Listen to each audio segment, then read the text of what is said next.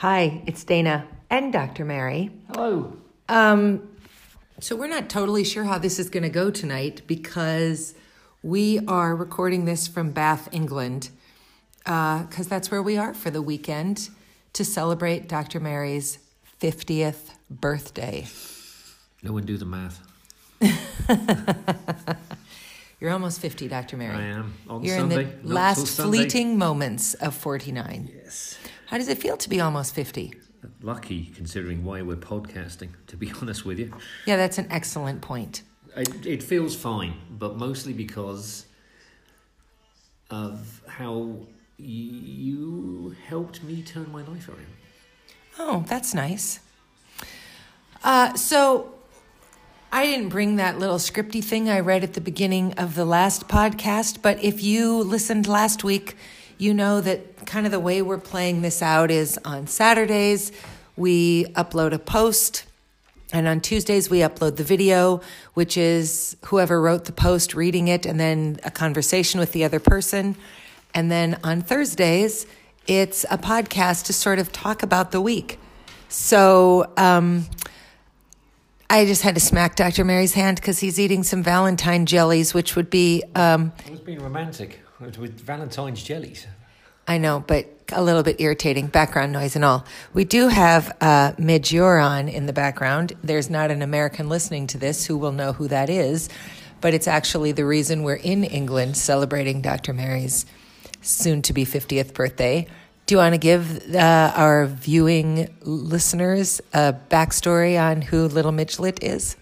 Midge Ure, well, they still exist, so he was and is the lead singer of my favourite band called Ultravox, which I bet everyone has secretly heard of. They were very big in the 80s. He wrote Do They Know It's Christmas and helped Bob Geldof organise Live Aid. Didn't he co-write it? I think he wrote the song completely. He wrote the lyrics. Oh, wow. Yeah, he always said it was a fantastic record for what it did, but it was a terrible song. That's true, although my 7th grade self would beg to differ because well, you like Simon play Le Bon. Me Simon Le Bon. I'd listen to Simon Le Bon sing Twinkle Twinkle Little Star. So so I brought my computer and our microphone and everything except a power cord, and I have an old Mac, and it was $1 billion to buy a new cord, and I quite frankly just refused. So we're doing this through my phone, so I'm sorry for the low rentness of it. But if it makes you feel any better, the view is really pretty. Yes, it is. Dr. Mary, you ate one of those stupid chews, and now you can barely speak. I'm good. I don't know if you know, but this is a radio program. Well, it's not really radio. It's a podcast. If there's anyone under 30 listening to this, won't know what radio is. Dependent on our voices, Dr. Mary. Oh, yes. Mm-hmm. So anyway, we're here with a cup of good tea, Yorkshire tea, and trifle. Dr. Mary, what did you have for dinner that you'd like to share with this group? I got a Marks and Spencer's haggis, which was fantastic. Haggis, ladies and gentlemen, you heard it here first. It was good. Actually, I mean, I don't eat haggis, although I've had vegetarian haggis. But haggis isn't nearly as horrifying as Americans are led to believe because... Here's a fun fact. You don't eat the sheep's stomach. That's just a casing. And in this case, Marks and Spencer's doesn't deliver it in a sheep's stomach. They deliver it in plastic, and it kind of looks like dark oatmeal. Or in the case of dinner tonight, it looks exactly like the quinoa salad that I had. I have some old and dear friends of mine from Scotland, most of whom are all actually from Glasgow. So the fact that I've just eaten a Marks and Spencer's haggis would probably have them screaming Sassenach at me. Oh, shoot. Well, what can we do? We're doing the best we can.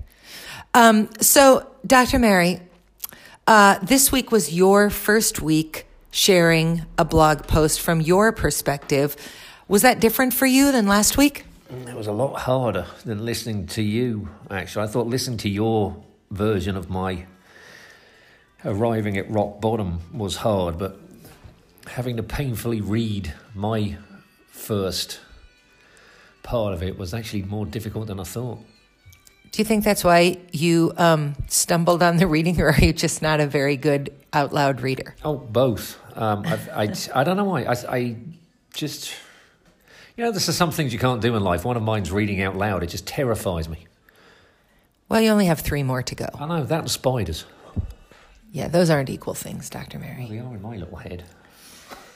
Well, all right. So, anything you want to reflect on based on comments that came in this week from anybody, or anything that you've been thinking since we have been in England? A couple of things stand out. I've had a few... well, was it 3, 4, maybe 4 of my former students have sent me some incredibly encouraging messages, just wishing me the very best and saying, you know, they said, one of them actually said, you know, it's been 12 years, but you're still one of my favourite professors, which I will admit kind of made me weep just a little. Yeah, it's a lovely thing to hear, because it means that even when things were bad, you knew you had an obligation to your students and you took it seriously. And then the other one was an old friend of mine. We did our PhDs together in Norwich in England. She's from Glasgow. She would be the one screaming, Sassenach, it's not real haggis. Sorry, Sandra. Dr. Sandra McCutcheon. She runs a Meaningful for Life website. Meaningless. Sorry, Sans. Meaningful for Life website. That's pretty much all the rest of the internet. Possibly the worst plug you could give one of your friend's professional websites. I do apologise for that. But she's well suited to the task. I haven't really gone into the website. I was flicked through it, and it looks fantastic. It's a fantastic way to, you know, get hold of your own mental wellness. And she sent me some fantastic messages, which, you know, quite frankly have meant the world to me. So, well, and she has shared it, and so that means it has... its reach has already just broadened in a really powerful way, because while you're connected to Scotland a little bit, not like she is. No, she's Scottish. I only lived there for 2 years. Many, many years ago. Yeah, well, God, you're 20 years ago. And I only failed Scottish dialect in theater, so I'm of no use to the Scots. I had to put, what are those things called when you have to read them, you know, on movies? You know, those things that go at the bottom. What are those things called? Subtitles. Subtitles. I had to put on subtitles for Duncan and Lexi because I just couldn't get it. Monarch of the Glen was too much for me. So many things that you didn't... what was that film? Oh, Layer Cake. You didn't quite understand that either. Oh, Layer Cake. I'm pretty sure they weren't speaking any kind of English. But I'm not going to lie. Sometimes I think that about my brother-in-law as well. As much as I adore Chris. But I know he thinks it about me, too. I think sometimes I say things that kind of get you. Do you? Do you sometimes say things? I do. Sometimes, yes. Yeah. So we should get back to this subject at hand, although I will say that part of why this podcast tonight has been fun is because this is where we are right now in life. So to the people who are taking this journey with us who never knew this story, it feels really dark because the blog has to go from bad to worse before better. You don't start at better. So if you're nervous, remember, you're listening and reading and watching events that happened in the past, and that the now is really, really, really good. Yeah. You know, at the end of every AA meeting, you're encouraged to meet a group of laughing and smiling alcoholics and see what they're doing.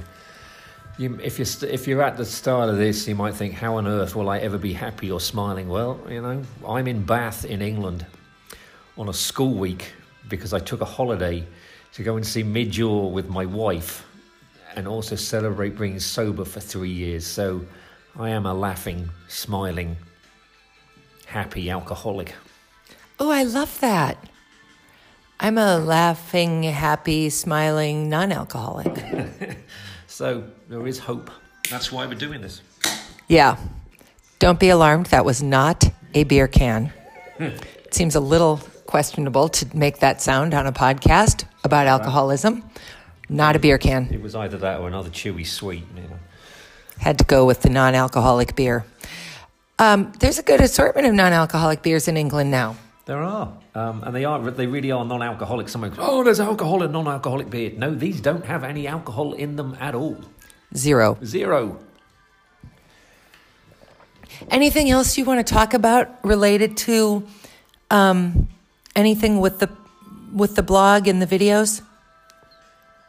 Anything? I don't know. We just started, so you've done your first one. I've done my first one. The second one will be your take of my medically induced coma.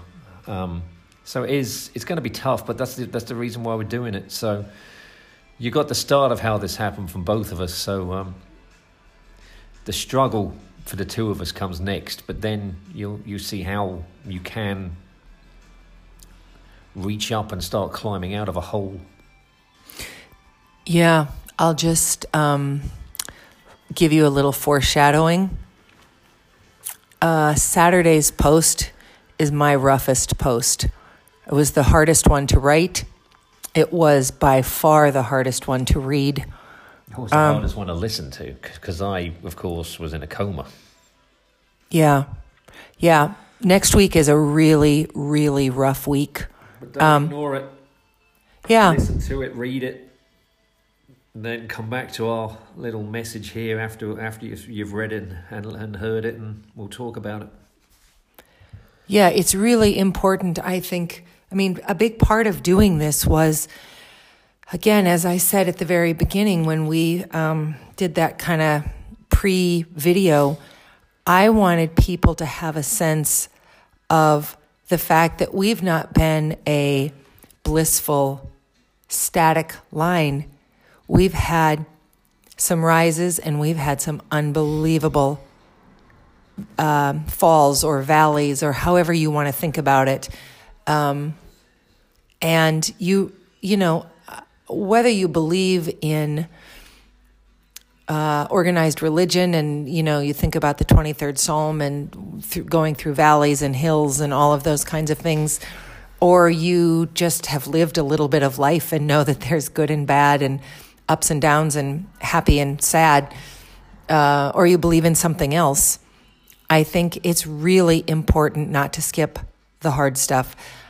I will say, until we hit this alcohol problem, I would have said that being pregnant was the deepest valley I ever needed to go into, because it was hard.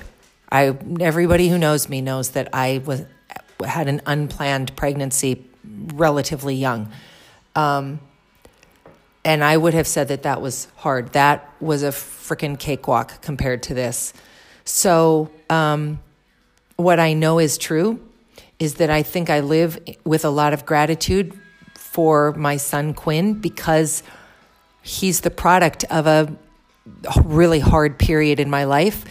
And I never, ever, ever could have had the appreciation that I have for you or for our marriage had we not gone through something so hard. And boy, maybe all kinds of people don't have to go up and down like a bipolar human being. And I don't mean to dismiss or, you know, make fun of bipolarism in any size, shape, or form, but those extreme highs, extreme lows, maybe a lot of people don't need to go through those. And I'm not saying I would choose them, but I would say that I kind of need a brick wall to slam into once in a while to understand where I'm at. And this was a brick wall that, because we're on the other side of it, I can look back with a lot of appreciation for. Yeah, it's odd to. Sometimes I catch myself thinking, well, you know, I am a better person. I would have liked to have had a better route to being a better person than becoming an alcoholic. But, you know, it's that what I just said. It's a great feeling if you can make it to being a happy, smiling alcoholic. And, you know, that's what I am. It's a good position to be in. If you live with a disease, this is the best result, that today I am a happy, smiling alcoholic. Yeah.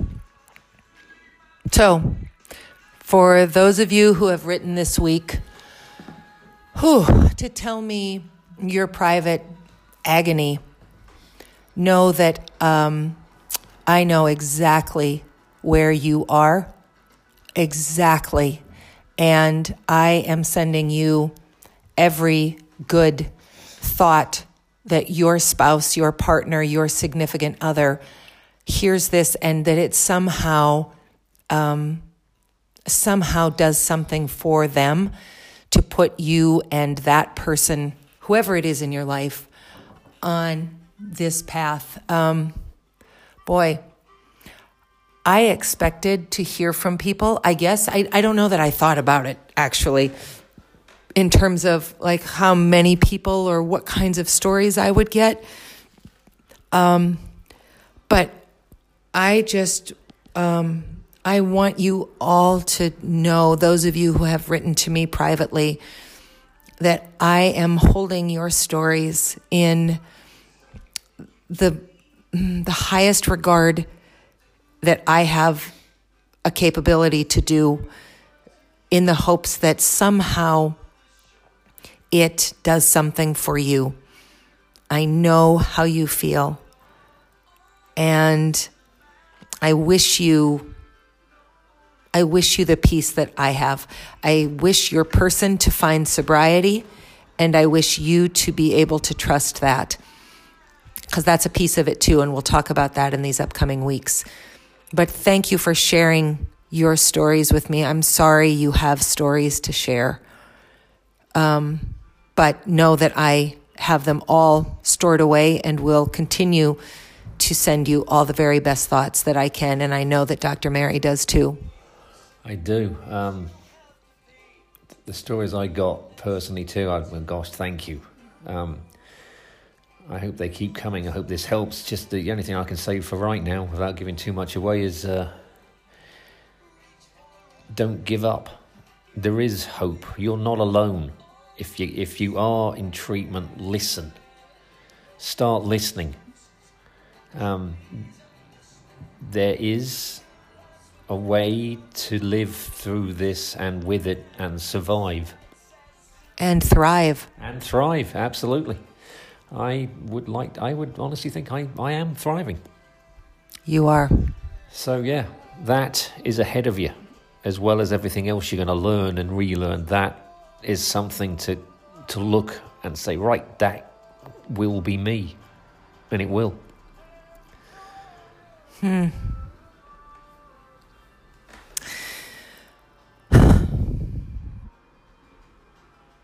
Yeah. I think we're going to go. Best of luck to anybody listening to this, anybody struggling. If I could say one thing to you, I would just say, what are you out to admit the struggle? Nothing to be ashamed of. Absolutely nothing to be ashamed of. That's how you ask for help. How are you going to get the answer to something if you don't ask a question? Says the academic. Well, it's true. I don't say, yes, one of these people that drives me crazy is, oh, this might be a stupid question, but no. Ask your question. Ask for help. You know, it's free. It can do you the world of good. Yeah. Yeah. So keep reading, watching, listening. Keep sending us your stories. And really, I can't say enough. Let us know if we can be helpful. Dr. Mary could be a really potentially good example for all kinds of people. If you need him, I know that he will show up for you. So let us know how we can help. And have an excellent rest of your Thursday. Thanks so much for taking this week's journey with us. Again, hold on to your hats for Saturday, Tuesday, and Thursday. It's a rough week coming up. But we'll talk soon, and have a great day. Bye-bye. Bye.